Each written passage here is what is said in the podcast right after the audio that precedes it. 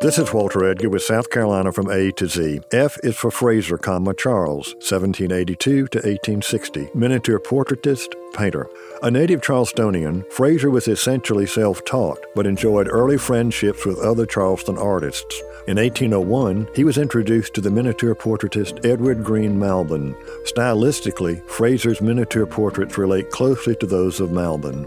Fraser spent his entire life in Charleston, painting miniature portraits of his fellow citizens and visiting dignitaries. He enjoyed a long and acclaimed career and produced an impressive volume of miniature portraits. Fraser extended his artistic experiences with numerous trips north, where he met with the country's leading artists. He was active in the fledgling South Carolina Academy of Fine Arts and a trustee of the College of Charleston.